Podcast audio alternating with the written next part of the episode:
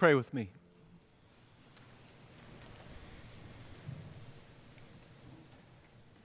Father, we lean into your love.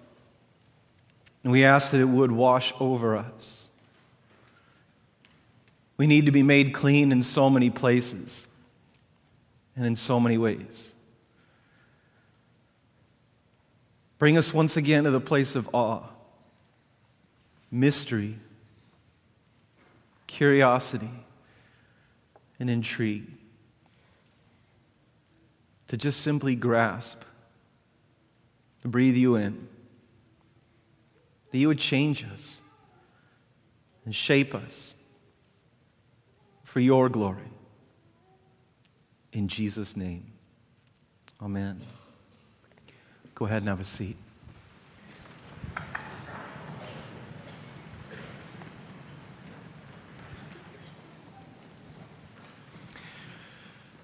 Now, if I were to tell you that what we're going to do this morning is have a healing service, I'd probably, to fit into a genre of what it is that you have in your mind that would look like, I'd have to start talking a little bit differently. We'd ramp up some music, we'd stir up a little bit of a frenzy, and I'd start saying Jesus like every song in a Metallica line ends with three syllables for the name Jesus, or something along those lines. That's the stereotype we sort of have, and we've seen this idea of the healing of Christ manipulated in different ways in human hands and in our own interpretations, often taken for our own glory in our own times. And as a result, we are so fearful of this idea of what it is that Jesus can do in healing. And yet, I think it's one of Satan's greatest tools to use fear and abuses within Christian history to chase us away from the very thing that God wishes to give us.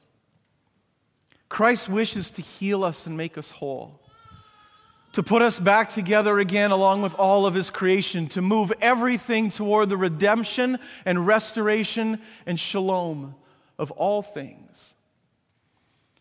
As I was reflecting on how we want to go about that this summer, this summer, we've had this pattern in chapel the past few years of doing something a little more expository and delving into a book of the Bible in the fall and then something a little more thematic based on topics of interest in the spring. So, this fall, we're going to follow that same pattern, and we're going to spend this fall walking through the Gospel of Mark, looking at the healing stories of Jesus and trying to tie them together to see what are the threads that are actually being communicated about what Jesus is up to in the world through these acts of healing, and what does that mean for you and me?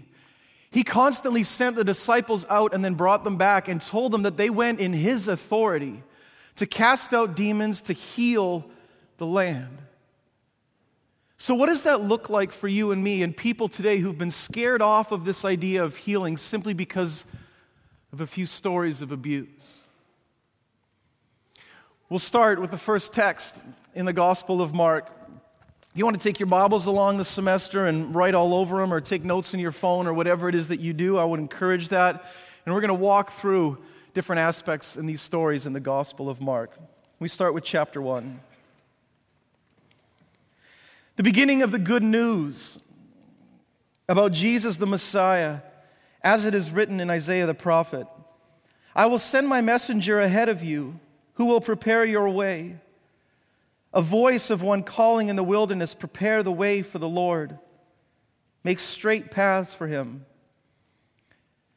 And so John the Baptist appeared in the wilderness, preaching a baptism of repentance for the forgiveness of sins.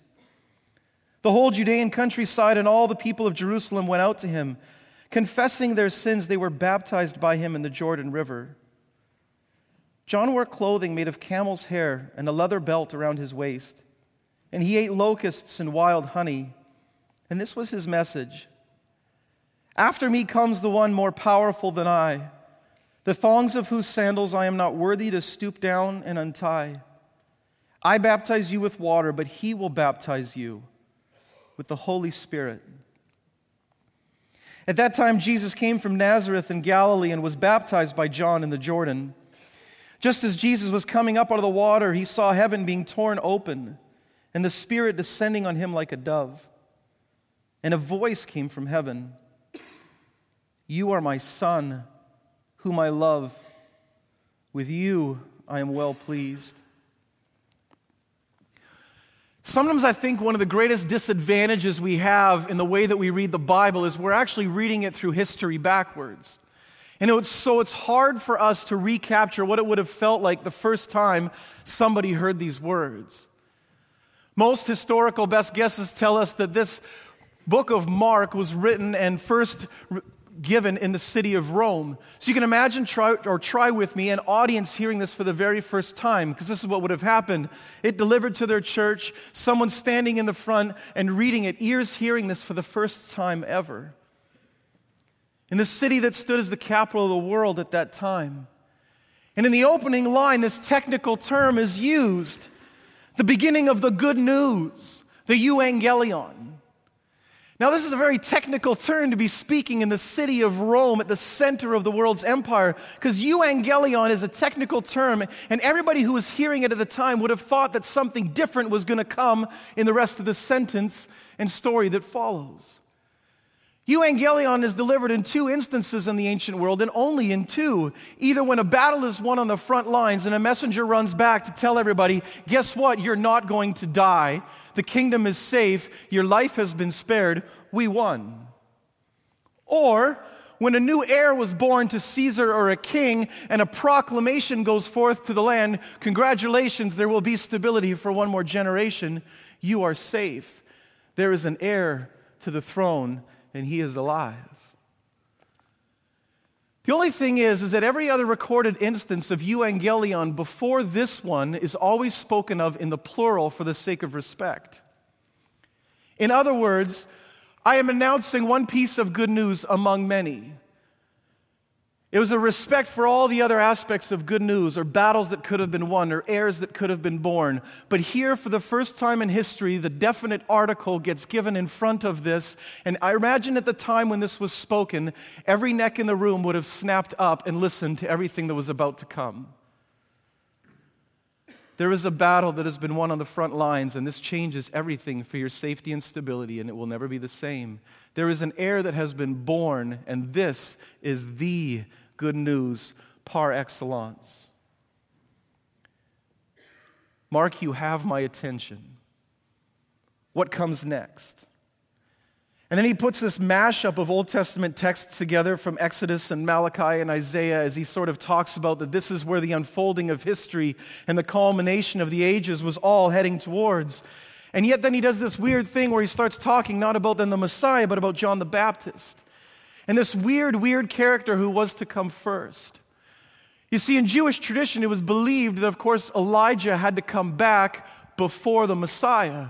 This is the closing verse of the Old Testament. 450 years had passed since the ending of the book of Malachi, and its closing verse talked about the fact that Elijah would come first. This is why, even to this day in Jewish communities, at the Seder meal, an extra plate is set out. It is the place for Elijah because we will all know that God Himself is coming when Elijah shows up. He is the forerunner, He is the precursor. And so, where does John the Baptist preach? The Judean countryside. Where do you think Elijah's ministry was all based around? He faces opposition from Herod, just like Elijah did with Ahab before him. He wears Elijah's garment. He wears the same clothing that he wore, and he has a desert diet. All of these items, bizarre as they are, are still kosher. But they're what Israel or anybody else would have eaten when they go into the wilderness. And the typology of the Old Testament tells us that in the wilderness is when God does something new. In the wilderness, God prepares his people for the next great unfolding of history. Essentially, John the Baptist is taking on symbolically in himself the nation of Israel. He's living this out like some sort of giant dramatic act. But he departs from the script when he does something different that John the Baptist, or sorry, that Elijah would not have done, that every other prophet before him would not have done. He offers this baptism of repentance for the forgiveness of sins. Now, the Jews had all kinds of ceremonial washings before you would eat, and in certain ways, you would do this with your dishes, or before you would go into a place of worship, or when you enter somebody's home and feet get washed. And you'd have all this aspects of cleaning, and it was like a, a marker uh, of, of their culture and who they were, and sort of the purity that they believed that they held. Baptism is a foreign concept to them. Here again, everybody in the room would have been leaning forward, listening to what exactly is this? This is new. I don't have a framework for this. The only baptism known to the people of the Old Testament is a proselyte baptism. It's something that a Gentile went through in order to become a Jew. It was part of the conversion process. Baptism in the Old Testament equaled conversion. I am converting from my pagan ways to become part of the people of God. And it was a baptism where you washed yourself in order that you could make yourself clean and come before God and now join the people of God, the Jewish nation. What's so shocking and a giant affront, of course, is the baptism that John preaches is one of repentance for the forgiveness of sins, but his audience is no longer Gentiles. So, what he's saying to the Jewish nation is, you need to be converted from being Israel into being the true Israel. You yourselves need to be washed and made new and changed. You yourselves need a baptism of repentance. The word here in the text is metanoia. It literally means you need a baptism of the changing of your mind. Read yourself now back into this text. Lord, I need a baptism of the changing of my mind for the forgiveness of my sins. That's what John offers. That's the invitation. So he's followed the script. And of course, when you hear a story that you've always heard before, you follow along and you nod and you affirm, uh huh, uh huh, uh huh. And then there's this jarring moment when someone deviates from the script and says something different. That's what happens here in John the Baptist. Deviation from the script, from the narrative that everybody already thought that they knew. And this is why it's so significant. Because all the pleas and all the hopes and all these would be pretender messiahs who came along and tried to act out the same things that John was, these zealots who would come and they would appear, appear in the wilderness and they would tell everybody that they were the Messiah. There was a cottage industry built around would be Messiahs at this point in time in history. These people who would come out of the woodwork and say, I'm the real deal. I'm the one. Come and follow me. I will throw off the shackles of Rome. And people would follow and then they would get slaughtered and the history would repeat itself because there's nothing more appealing to people than hope. And so people would prey on it. But now here comes this new story. And everybody's expectations are going to get shattered. All the expectations of this thing that this new coming Messiah would do.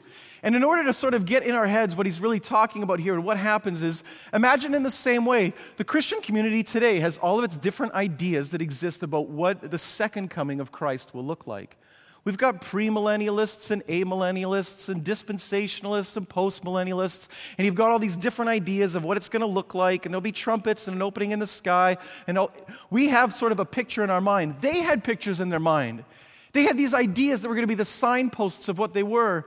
And all the chatter in the rabbinical community before the time of Christ had certain passages in the Old Testament that they lifted up and talked about a whole lot that said, this is what it'll look like. This is what it'll happen when the Messiah comes. There's several texts in the Old Testament that talk about an overabundance of wine when God shows up for real. Hence the opening in the book of John with Jesus' first miracle of turning water into wine. The same thing is happening in this text. And in verse 10, when Jesus receives himself this baptism, this new Israel who needs to go through a changing of mind, an actual coming out of the Exodus and out of Babylon and out of all the places where they had been taken captive. All these expectations that existed for what this would be Messiah would do are all wrapped up together and obliterated in what Jesus experiences.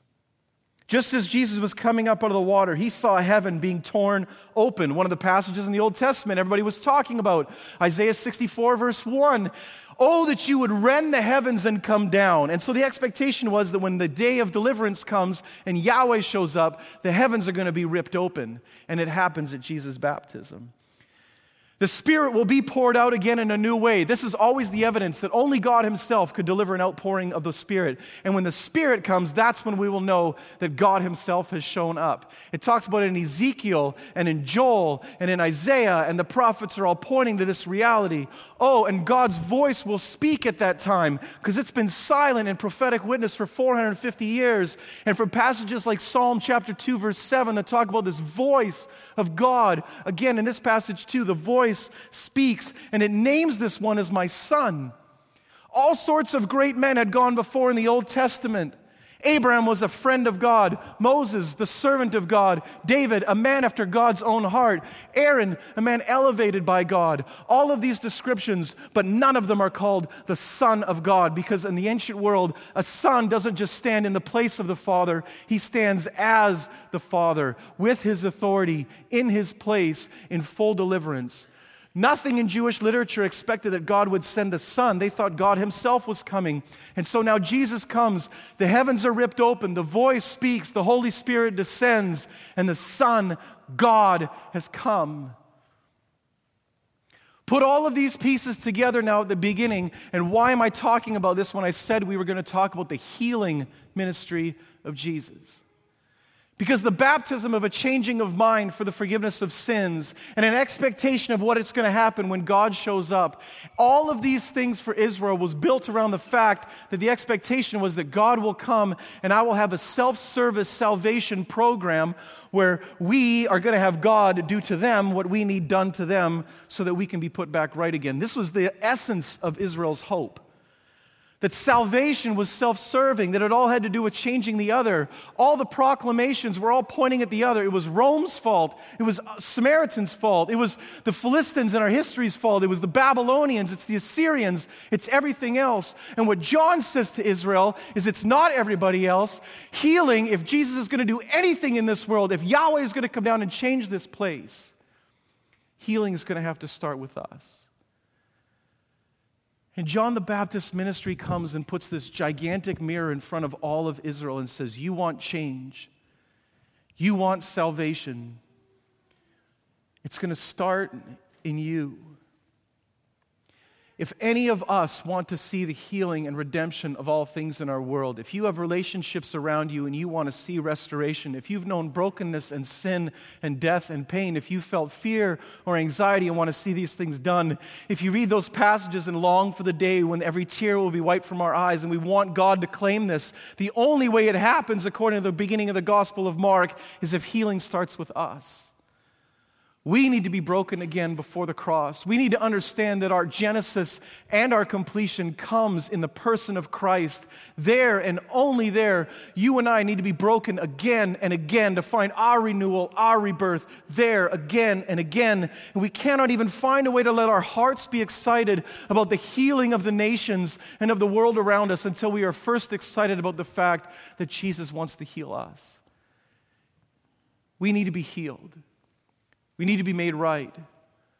We do not become a tool in God's hands for the redemption of all things until we let Him have His way within us first. Whenever something crashes in our house and I come running in and I ask the kids, What happened here? Who did this? Four hands all point at somebody else. Everybody blames somebody else all the time. You and I have this tendency to do this too. If there's anything wrong in your life right now, chances are it's somebody else's fault. Jesus came to tell us that a baptism of a change of mind for the forgiveness of our sins will start with us. And so, this is the place where we start in our own healing first, too. Yes, Jesus, I want you to heal the nations. Yes, Jesus, there is pain and suffering everywhere, and I want you to touch it, I want you to sweep through it, and I want you to make it new. But Jesus, start with me.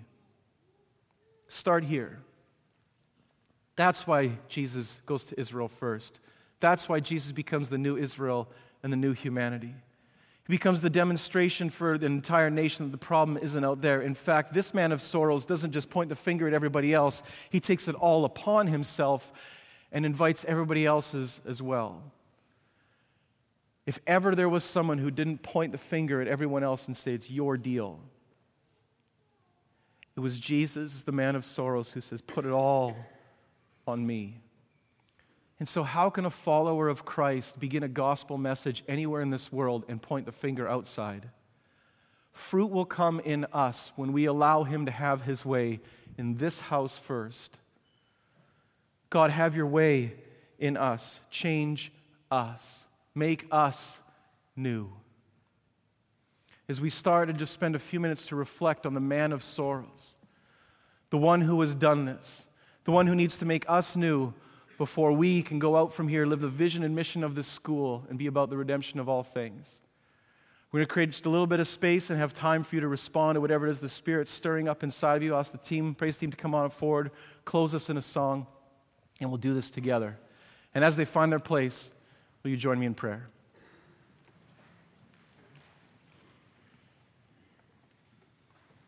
Father, this world is broken, but start with me.